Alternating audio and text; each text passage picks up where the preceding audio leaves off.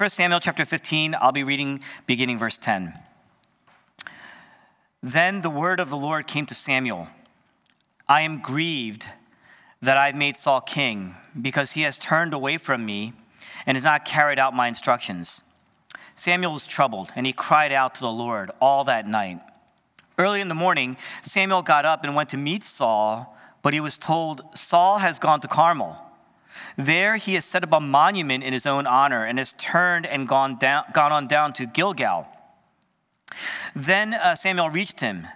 I'm oh, sorry, when Samuel reached him, Saul said, The Lord bless you. I have carried out the Lord's instructions.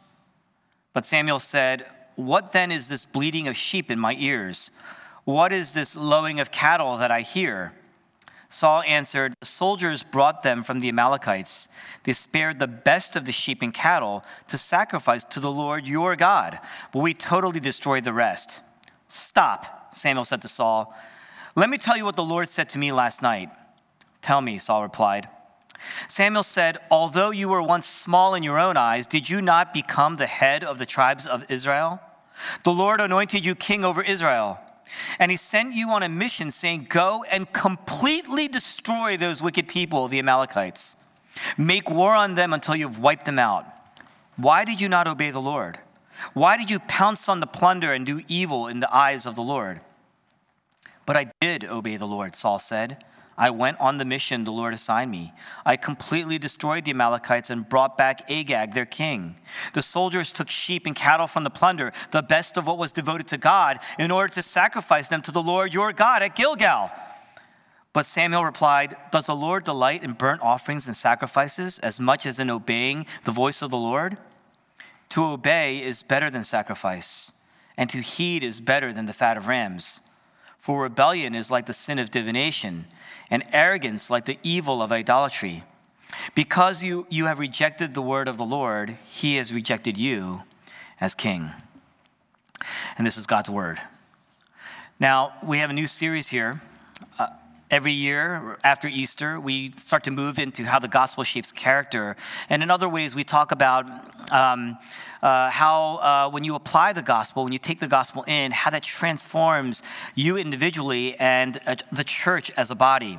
Now, throughout the season of the pandemic, uh, Metro has experienced a lot of growth. We've been talking about this uh, because it's, it's astounding, it's remarkable uh, how much we've grown in numbers. But uh, I want to focus not on how many people Metro has been growing with, but more on how well we've been growing.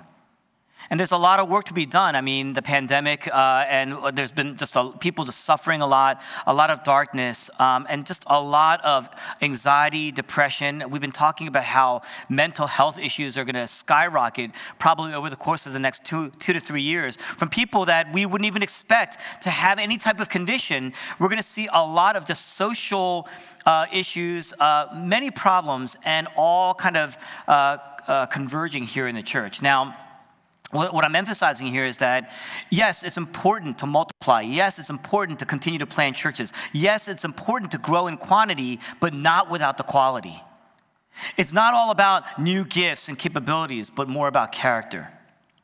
And so we're entering into what we call, at least the, the series is called a season of change. I debated talking about season of repentance, but then people don't really know what repentance is and what it encapsulates. A season of transformation, but that seems so dramatic. We're in a season as a church where there are lots of changes going on in each individual. There are, and nobody here has stayed the same. I mean, that's just how time is. Nobody stays the same. We're all constantly undergoing change. And that means as individuals, if we're all changing, then as a church, we're all changing and evolving as well. And so we need to reflect, reflect on our growth process through this remarkable year where everyone has been forced to pivot in a lot of ways. Now, this is a passage about Saul, King Saul, the first king of Israel. He was the people's choice. Uh, he's attractive, he's a religious man, a natural leader who comes from a good family. Well trained and educated, demonstrates humility, demonstrates even mercy, wisdom at first sounds like a great leader, sounds like a person that we would want, sounds like uh, great qualities in a leader, what you would normally look for, but then all of a sudden, after uh, pretty quickly, life starts to spiral into ruin. And Saul becomes jealous and outwardly envious and arrogant and murderous because of his pride. He became blind to the warning signs that he failed to see or intentionally did not see about himself. Now, we're going to look at four things. Four things. One, the deafness of pride. Two, the blindness of pride. Three, the root cause of pride. And lastly, the healing of our pride. The deafness, the blindness, the root cause, and the healing of our pride. First, we're going to look at the deafness of pride. Verse 18 uh, which is pretty much uh, as we kind of get into the last movement of this text, it gives us a context. Very simply, Samuel reiterates to Saul what he was supposed to do. The Amalekites were a neighboring enemy tribe they were an extremely violent people, an extremely greedy people. And so God really goes to Saul, who is the king of Israel, and he says, as an act of justice, as a decisive act of justice, I want you to engage in battle with these people, make war on them, defeat them. And when you do, don't leave a single trace of a single person alive, not a single animal is to be left alive. Destroy everything among the Amalekites. What does Saul do instead? Saul instead keeps the best of the livestock and he takes the king of the Amalekites as his prisoner. Now, think about this. Israel, ancient Israel, is an agrarian culture. That means that the more land you have, the more power you have. And if you capture the highest person in that enemy land, if you capture the enemy king, now you became a king of kings. And so Saul, who was called to destroy the violent and greedy, Representing God's justice, he himself becomes violent and greedy and unjust. And so God says, I'm going to reject him. I reject him as king. Verse 19, Samuel asks Saul, Why did you not obey the instruction of the Lord? The actual Hebrew, the text is literally saying, Why did you not listen to the voice of the Lord? Saul doesn't say, Well, it's because I disagreed and uh, I'm the king and I get to kind of, that would have been honest, right? Or um, I tried to convince God otherwise, but he wouldn't listen to me. Or, uh, you know, I thought you, I misunderstood, I misheard. Rather, Saul says, I did listen, but I did obey. He completely dismisses the truth about himself. He says, I did listen, but you see, I'm taking this and I'm going to sacrifice it. So it's all going to get destroyed. And Samuel says, I told you, the Lord told you to destroy everything. And you say you listened. And maybe you did hear, but it certainly didn't go in. Not deep enough. You didn't let it change you, you didn't let it shape what you wanted. Because to listen to the voice of the Lord, is more important than sacrificing.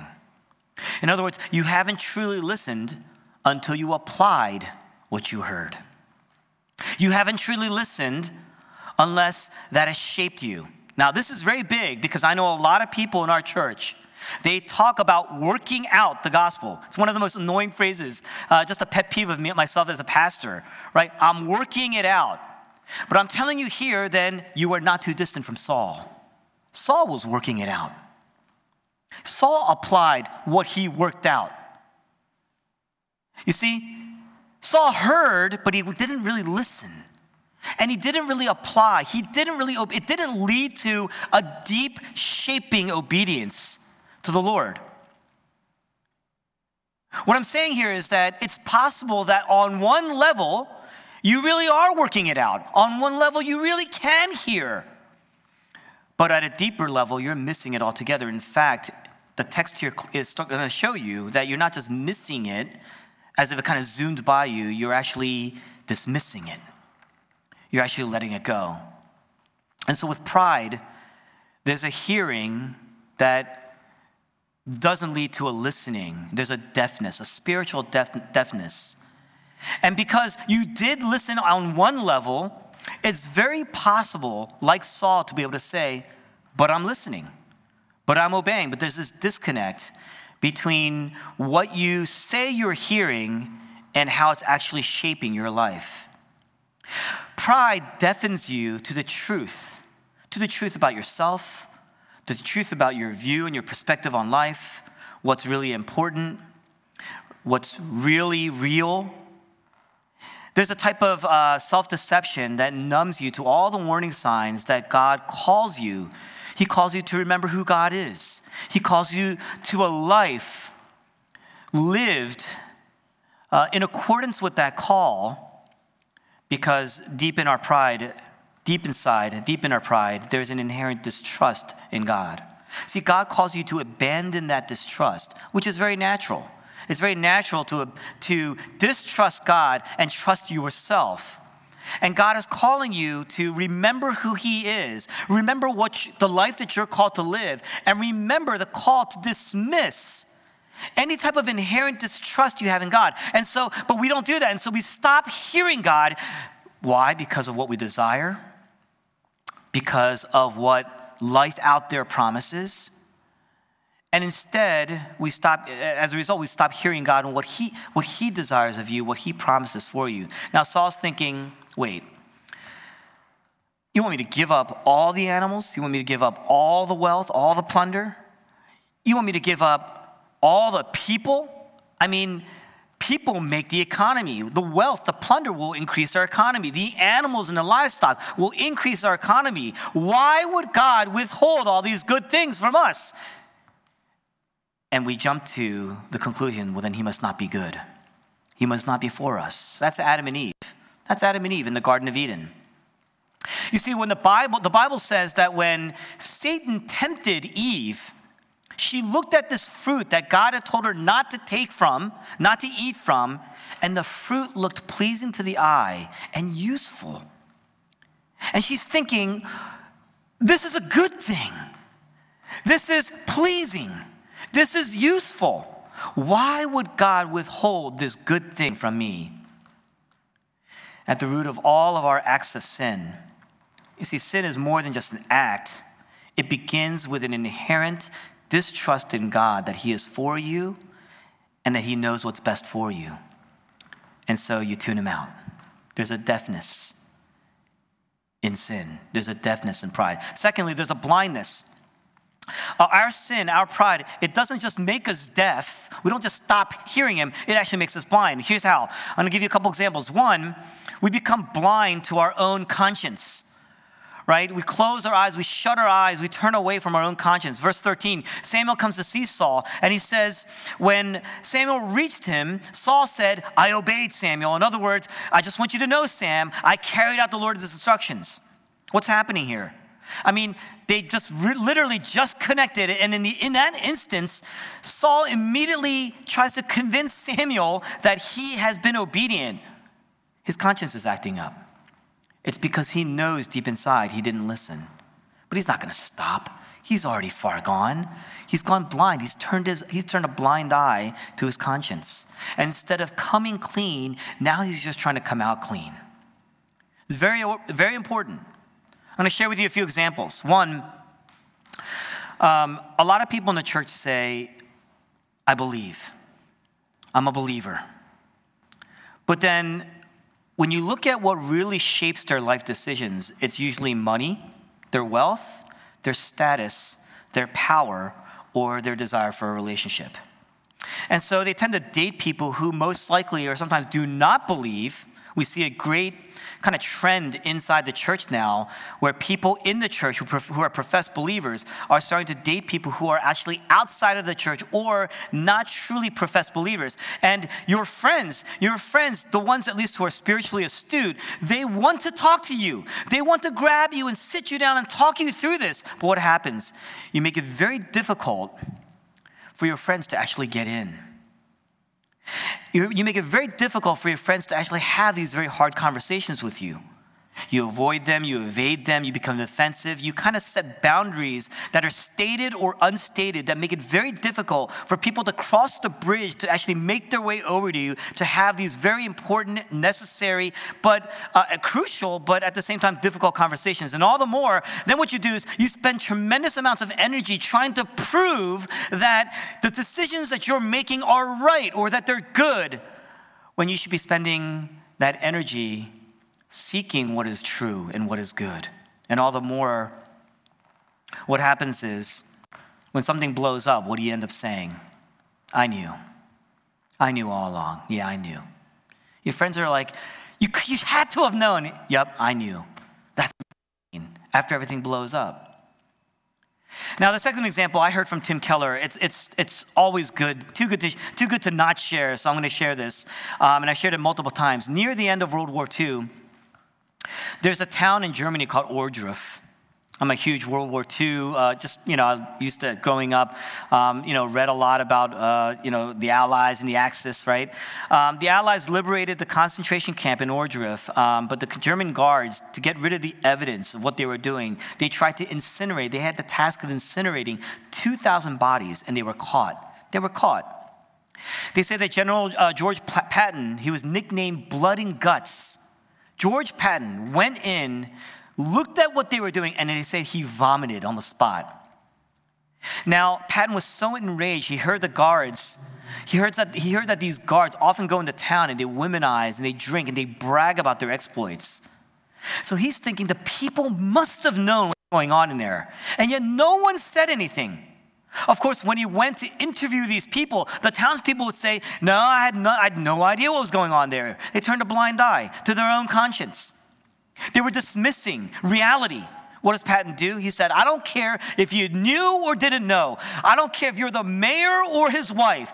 Everyone here tomorrow morning, you're going to come out, you're going to help us dig graves and put these bodies in the graves. And they did it all day. All day they spent the entire town digging up graves to bury these bodies. That night they went back. The mayor and his wife hung themselves and they left a note. What did the note say?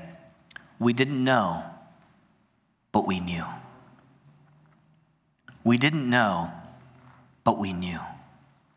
Now think if the modern era, the most scientifically, educationally, technologically, culturally advanced era in history is capable of this kind of atrocity, then it can't be because we lack science or education or technology or culture. So why?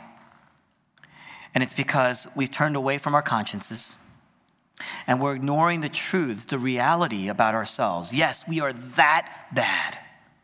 Yes, it can be that bad.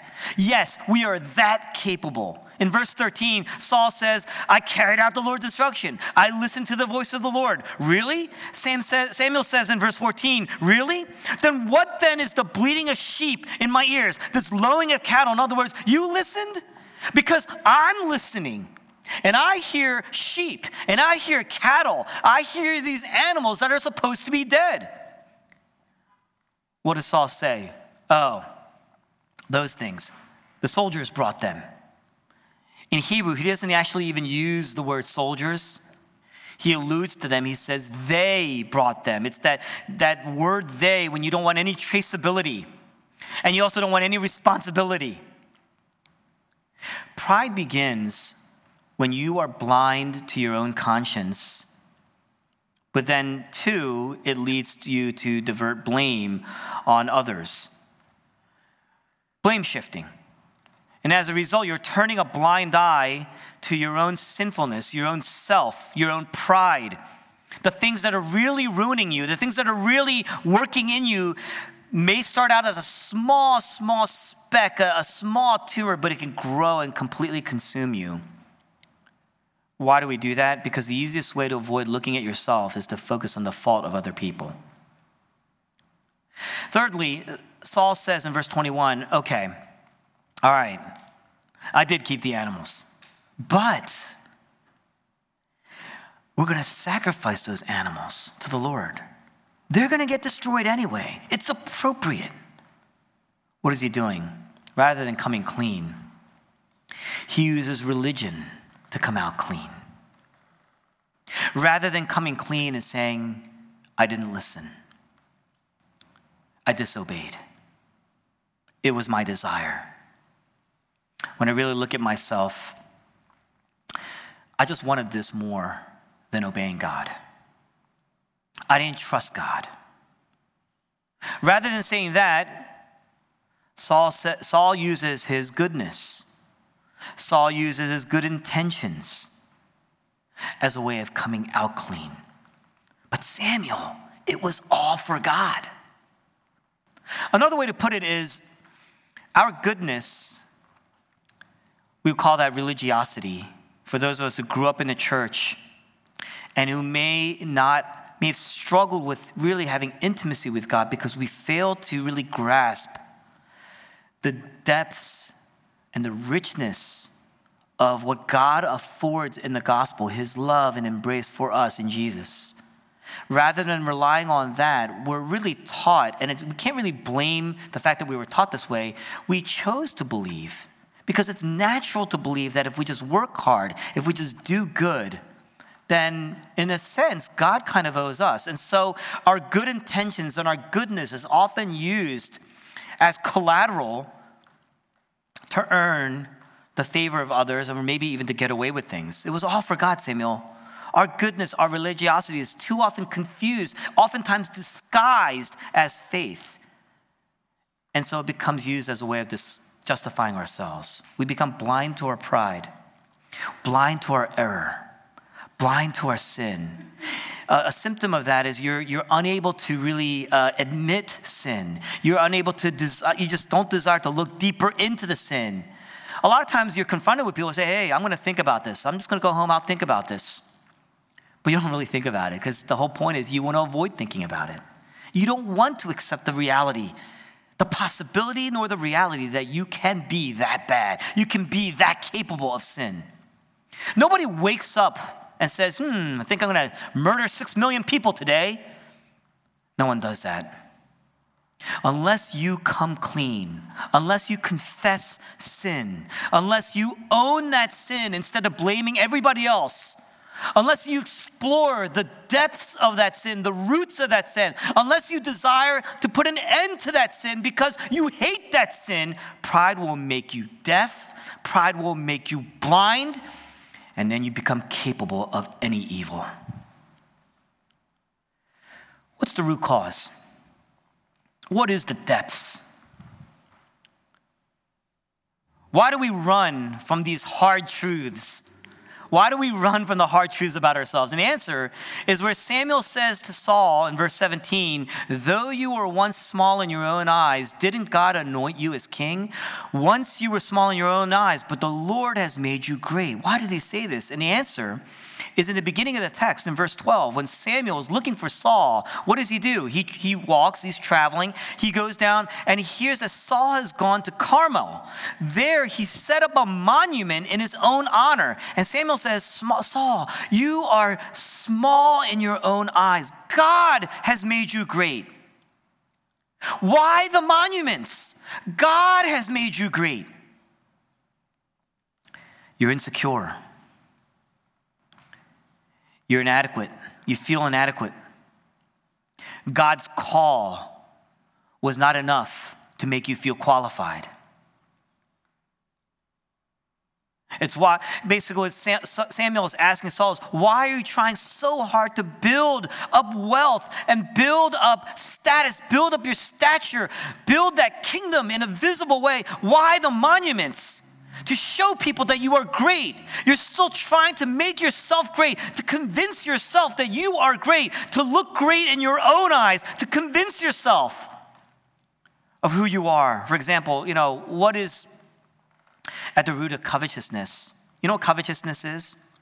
At, the, at the root of covetousness is a discontent. A discontent that causes you to desire something that someone else has because you believe that if I have that thing, it will give me worth. Somebody else has the looks. Somebody else has the popularity. Somebody else has that lovability. Somebody else has the job. Somebody else has the, the bank account. Somebody else has the, the lifestyle. Somebody else has the, the family. Those are all monuments. Those are all monuments. The reason why Samuel says your arrogance is like evil idolatry, the evil of idolatry, in other words, what he's saying is it's all because you feel so small in your own eyes. It's your arrogance. And as a result, that arrogance, that pride, that mixed with that self deception and self delusion, it's like the evil of idolatry. And so you're constantly in need to build these monuments. Think about this. If God's love, if God Himself, His person, a personal, intimate relationship with God is sufficient for you, if that's how you know you are accepted and loved, if that's how you know, regardless of what you look like, regardless of what you do, this is the value, your worth, your intrinsic value and worth, beyond the fact that you were created by God, that God loves you, embraces you. Values you, honors you, delights in you as his child. If that is held up as your monument, then you can handle anything you can endure any truth about yourself. You can say that is true. But thank God that that will that does not undo God's love for me. Yes, that is true about me. But I'm going to start by thinking and knowing that that will not undo God's love for me. Then these people coming to you with critique are in some ways friends. As you validate it and you say, wow, this really is true about me, you can say, wow, I could, I need to really this is God sending these people to grow me, to mature me. But what if your monument, what if the monument in your own honor is your children? Then you're not going to be able to accept anything negative about your children. You're not going to be able to accept anything bad happening to your children. So they are sheltered and they are protected in an inordinate way. And they're not going to mature properly. And they will resent you in the end. You will lose them too. If the monument in your own honor is your job, then you will be defensive about your work. You will fight for your position. You will constantly want to build little monuments everywhere in your workplace. You will be afraid to leave your workplace if it is destroying you or ruining you. If your monument is your looks, any slight about how you look will destroy you, will make you resentful, will cause bitterness in your mouth. This is how you know something is a monument to your own honor. You can't accept the truth about it. You can't accept the truth about you in it. You can't accept the truth about your pursuit of it. You become deaf. And as you keep going on and you become blind, and then you spiral, and you're capable of any evil. Saul heard, but he didn't really hear. God anointed you. He knew, but he didn't really know. God honors you. He knew on one level he was not gripped by that. He heard the words, he never danced to the music. And so he was blind and he was deaf. And look what happens. Everything he says, everything he thinks, it's to get away, it's to come, it's to come out clean. It's to, it's it's a result of a blind blindness to his conscience, blame shifting, justifying himself all the while he's building monuments. That's a lot of work. You're spending a lot of energy in things that are ultimately going to corrode your soul. Things that are that will not help ultimately to demonstrate, even in, an, even in a small way, your worth and value in eternity. It's just hard labor.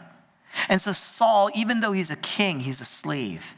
And so, if the gospel is not your monument, if Jesus Christ held high, exalted is not your monument, something else is going to be your monument.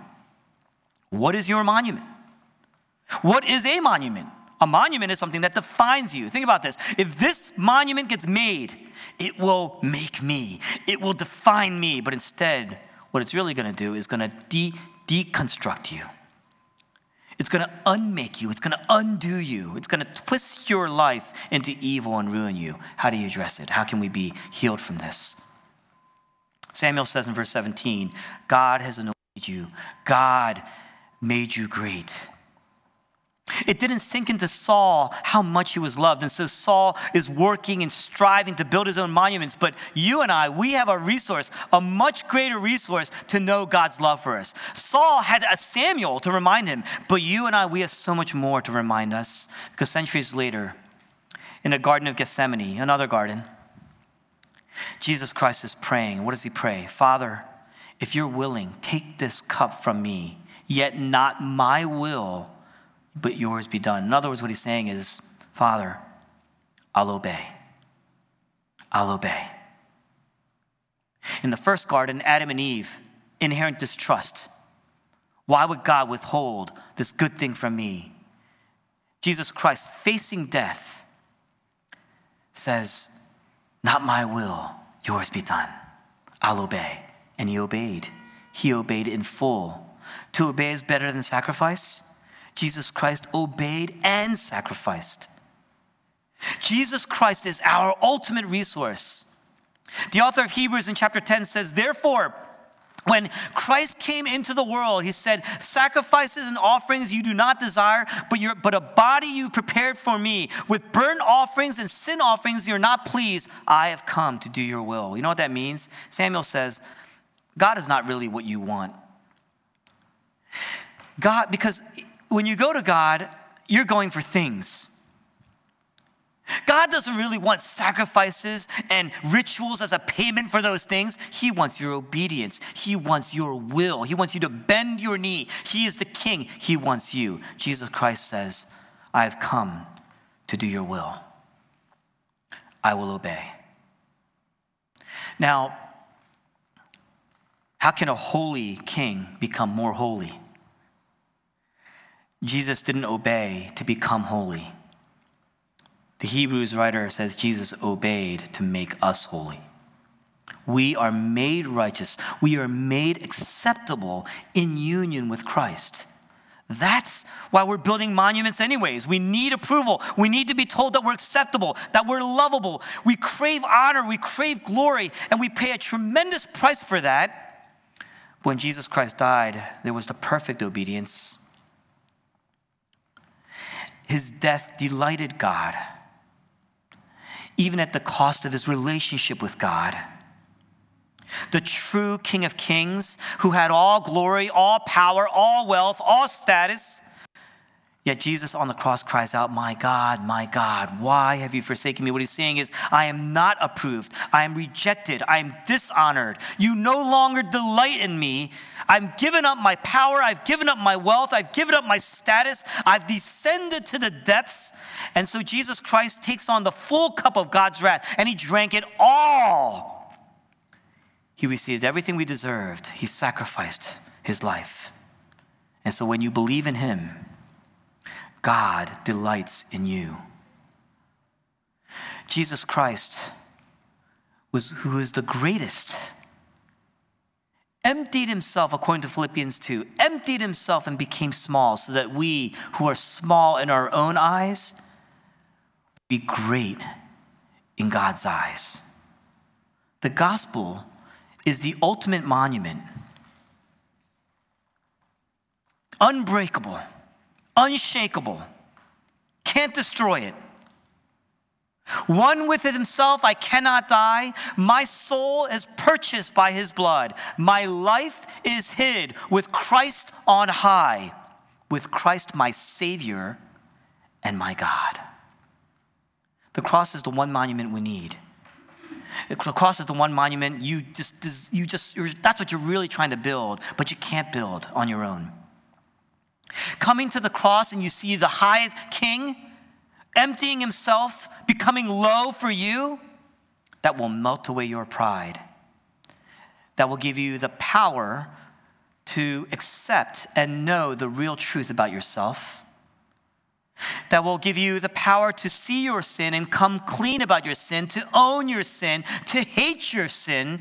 That's what it means to be free of sin, to be able to battle sin, because Christ has overcome sin to be able to know the real truth about God, that you are loved and honored, not because you obeyed, not because of your merit or your record, but because Jesus Christ obeyed, because of his merit and his record. Your monument, oftentimes our monument is our work, but Jesus Christ, his cross, the gospel assures us the work is done. It is finished, the debt is paid, the transaction is made.